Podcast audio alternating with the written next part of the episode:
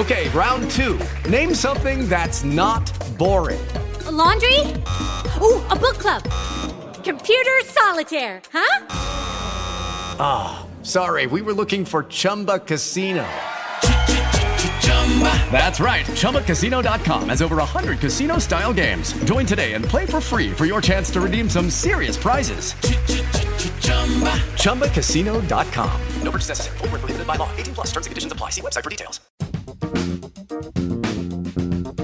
Il Bullone presenta Pezzi di Bullone, il mondo visto dai believer. Il podcast che vi accompagnerà tra le pagine del nostro giornale. Buon ascolto.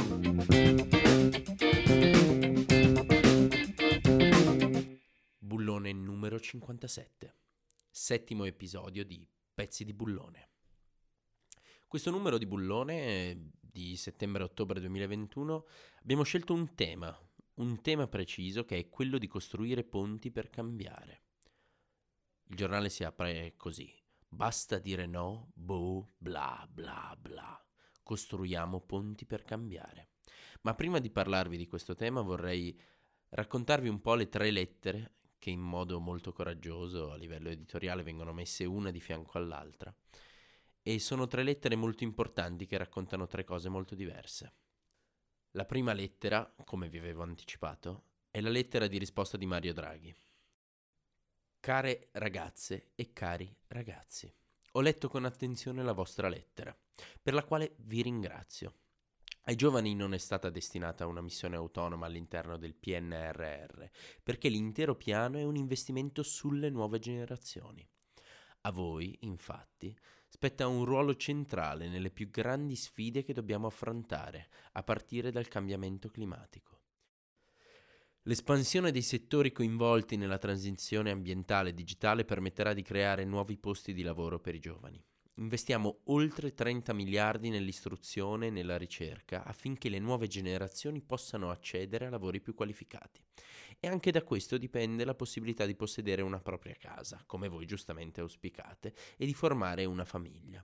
Durante l'attuale piano, la cabina di regia alla Presidenza del Consiglio si confronterà anche con le associazioni che rappresentano gli interessi della società civile, tra cui i giovani. Nel salutarvi affettuosamente, vi ringrazio per la fiducia che mostrate nei miei confronti e del governo. Un abbraccio fortissimo, Mario Draghi, Presidente del Consiglio. A pagina 3 ci sono due lettere, la lettera di Denise e la lettera di Mariella Pantuso. Sono due lettere molto personali, molto belle, che parlano di passato, di presente e di futuro anche eh, ti penetrano dentro. Quella di Draghi è molto istituzionale, parla di giovani, parla di futuro, ma queste sono due lettere dell'anima che vi invito assolutamente a leggere.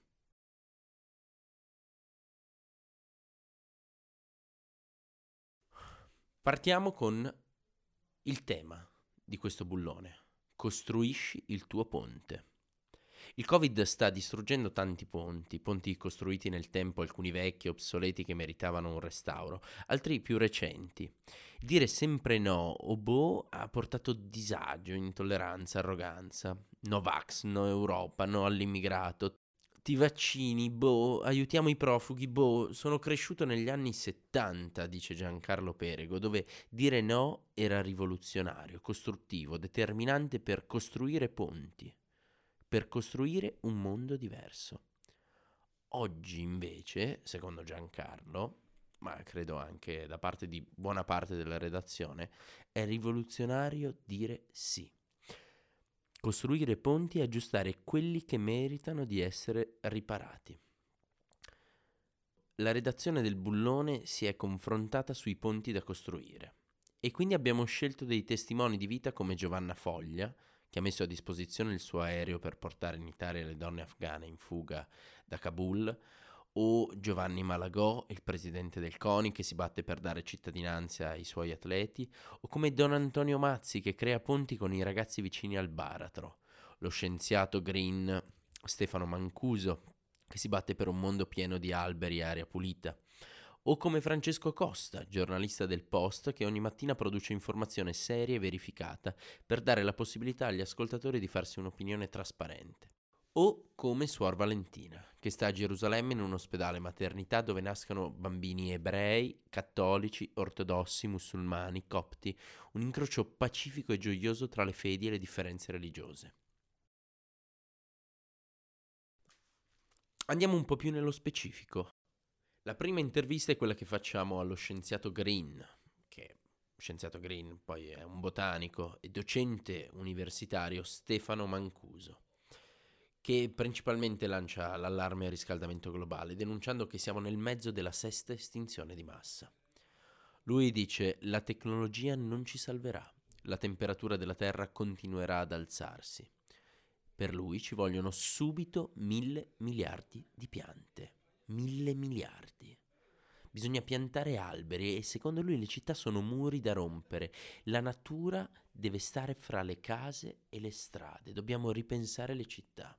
E per stare sull'attualità dice che c'è anche un rapporto fra la deforestazione e il virus, come è successo sia per Ebola sia per l'HIV e di conseguenza anche per il Covid.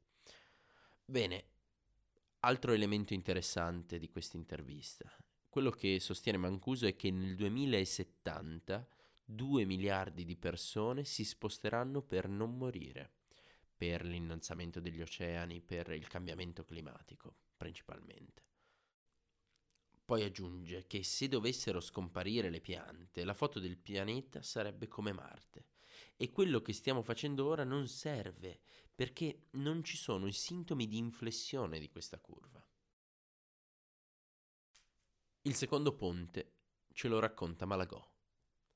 Presidente del CONI, Giovanni Malagò è da sempre convinto della capacità inclusiva dello sport.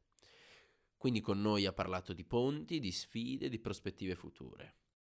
Bisogna dare la possibilità a quei giovani, figli di famiglie straniere da anni in Italia, di diventare cittadini italiani. Bene, questo, secondo Malagò, è il ponte della cittadinanza, lo sport, perché è lo strumento più efficace per avvicinare e aggregare.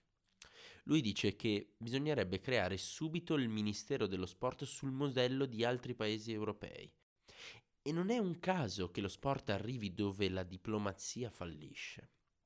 Lui crede in uno sport senza barriere, in cui non si fanno differenze e dove si lavora per includere, in cui i risultati in questo momento ci stanno dando ragione di questa inclusione, ce l'abbiamo di fronte rispetto a tutti i risultati che abbiamo ottenuto a livello europeo, a livello olimpico, a livello mondiale quest'estate.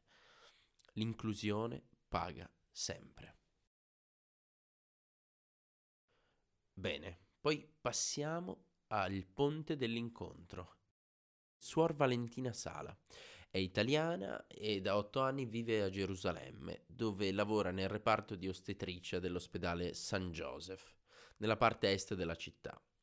Lei ha creato un reparto che è un punto di unione tra popoli e credenze religiose, perché laddove la cultura crea un muro, la vita si fa ponte.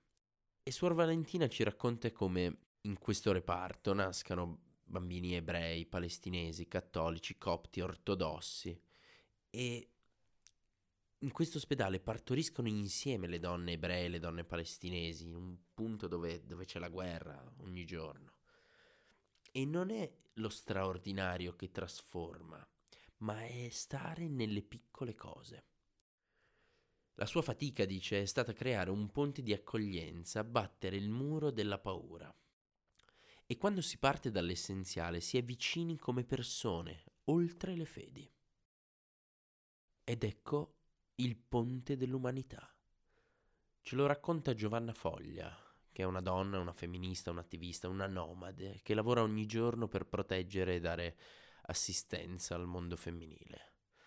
Lei nell'incipit dell'intervista ci dice subito che il governo dovrebbe aprire i corridoi umanitari e tenerli aperti il più a lungo possibile. Ognuno di noi deve dare quello che può. Quello che è riuscita a dare Giovanna Foglia è il suo aereo. Il suo aereo privato è servito a 262 donne afghane che sono fuggite da Kabul lei è riuscita ad agire davanti alle umiliazioni. Chiedendole da cosa l'abbia spinta a scegliere di aiutare le attiviste afghane che ha salvato. Ci racconta che lei ha aperto nel 2004 il Trust nel nome della donna, che è una fondazione che promuove la libertà femminile e cerca di aiutare le donne laddove sono costantemente umiliate. E il 15 agosto, con l'invasione dei talebani in Afghanistan, ha deciso che doveva fare qualcosa. Le liste che avevano preparato le ambasciate erano solo di collaboratori, non specialmente di donne. E così, associandosi alla 9 Onlus, ha messo a disposizione il suo Airbus per programmare due voli per portare via le attiviste afghane. Ci racconta anche un dettaglio che per salire sull'aereo le donne afghane avevano legato al polso un fazzoletto rosso. Poi ci racconta dei suoi sogni, ci dice che sogna un partito delle donne che possa cambiare il mondo politico corrotto e dice che pur essendo di più le donne, gli uomini le hanno messe in uno spazio ristretto. Passiamo al fondatore di Exodus, Don Mazzi. È stato intervistato da uno dei ragazzi della comunità della Mammoletta dell'isola d'Elba e lui in questo racconto si sofferma sul rapporto adulti-figli. Non ci sono più ponti in famiglia, troppa solitudine. Bisogna parlare con gli adolescenti, spiegare loro la vita. Quello di Don Mazzi è il ponte dell'inclusione. Lui ci racconta del dolore e dell'amore che vanno insegnati subito ai ragazzi, altrimenti diventa facile perdersi dice che bisogna cercare l'autenticità, tutto il resto sono cartoni animati. Dice inoltre che l'adulto dovrebbe far capire come si utilizzano i social network e quando è bene non usarli. Per cui anche la scuola deve cambiare, deve essere conoscenza ma anche educazione. E nella scuola dovrebbero entrare architetti, artigiani, operai e contadini e raccontare quello che fanno, quello che sono, qual è il lavoro, la vita ai giovani. Ed eccoci all'ultimo ponte, il ponte dell'informazione. Ce lo racconta il vice direttore del Post, Francesco Costa. Lui ci suggerisce di non affogare nel mare delle news e di informarsi sui giornali e siti che ogni giorno producono storie attendibili, controllabili, con spirito positivo, senza lasciarsi andare al catastrofismo. Costa peraltro tiene un podcast, Morning, che tutte le mattine viene pubblicato sul post prima delle 8, ora è a pagamento, credo. E, ehm, ed è interessante vedere come lui riesca a scegliere le notizie e a guardare tutta l'informazione da lontano, raccontando sia che cos'è l'informazione, sia il contenuto dell'informazione. Speriamo che ascolti anche questo podcast stupendo di pezzi di bullone. Beh, comunque lui ci dice che bisogna avere la forza di scegliere le notizie di qualità.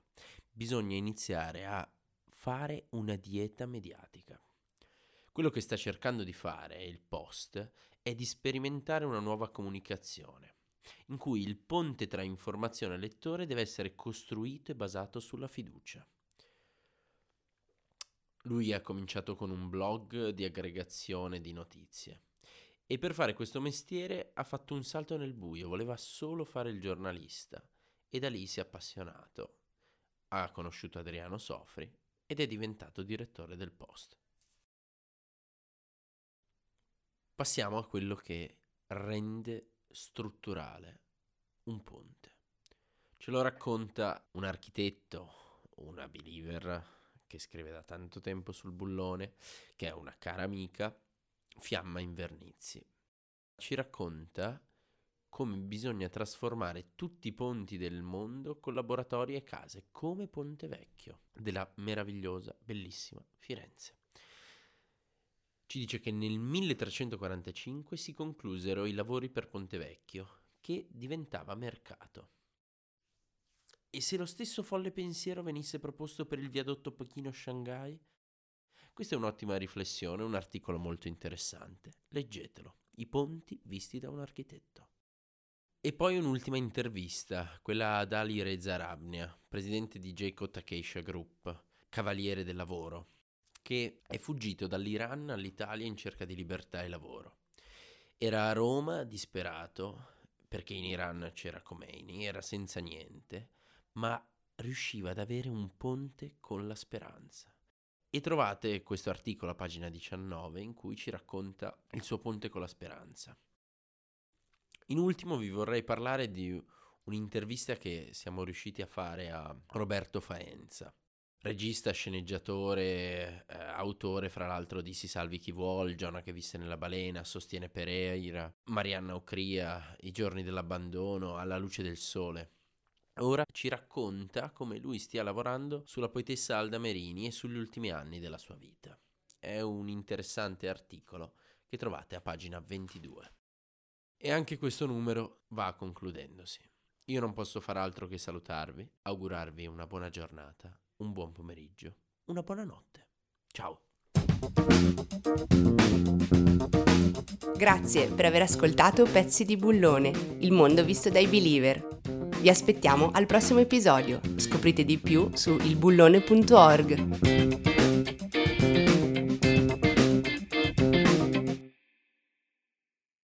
With the Lucky Land slots, you can get lucky just about anywhere. This is your captain speaking. Uh, we've got clear runway and the weather's fine, but we're just going to circle up here a while and uh, get lucky. No, no, nothing like that. It's just these cash prizes add up quick. So I suggest you sit back, keep your tray table upright, and start getting lucky. Play for free at LuckyLandSlots.com. Are you feeling lucky? No purchase necessary. Void where prohibited by law. 18 plus terms and conditions apply. See website for details.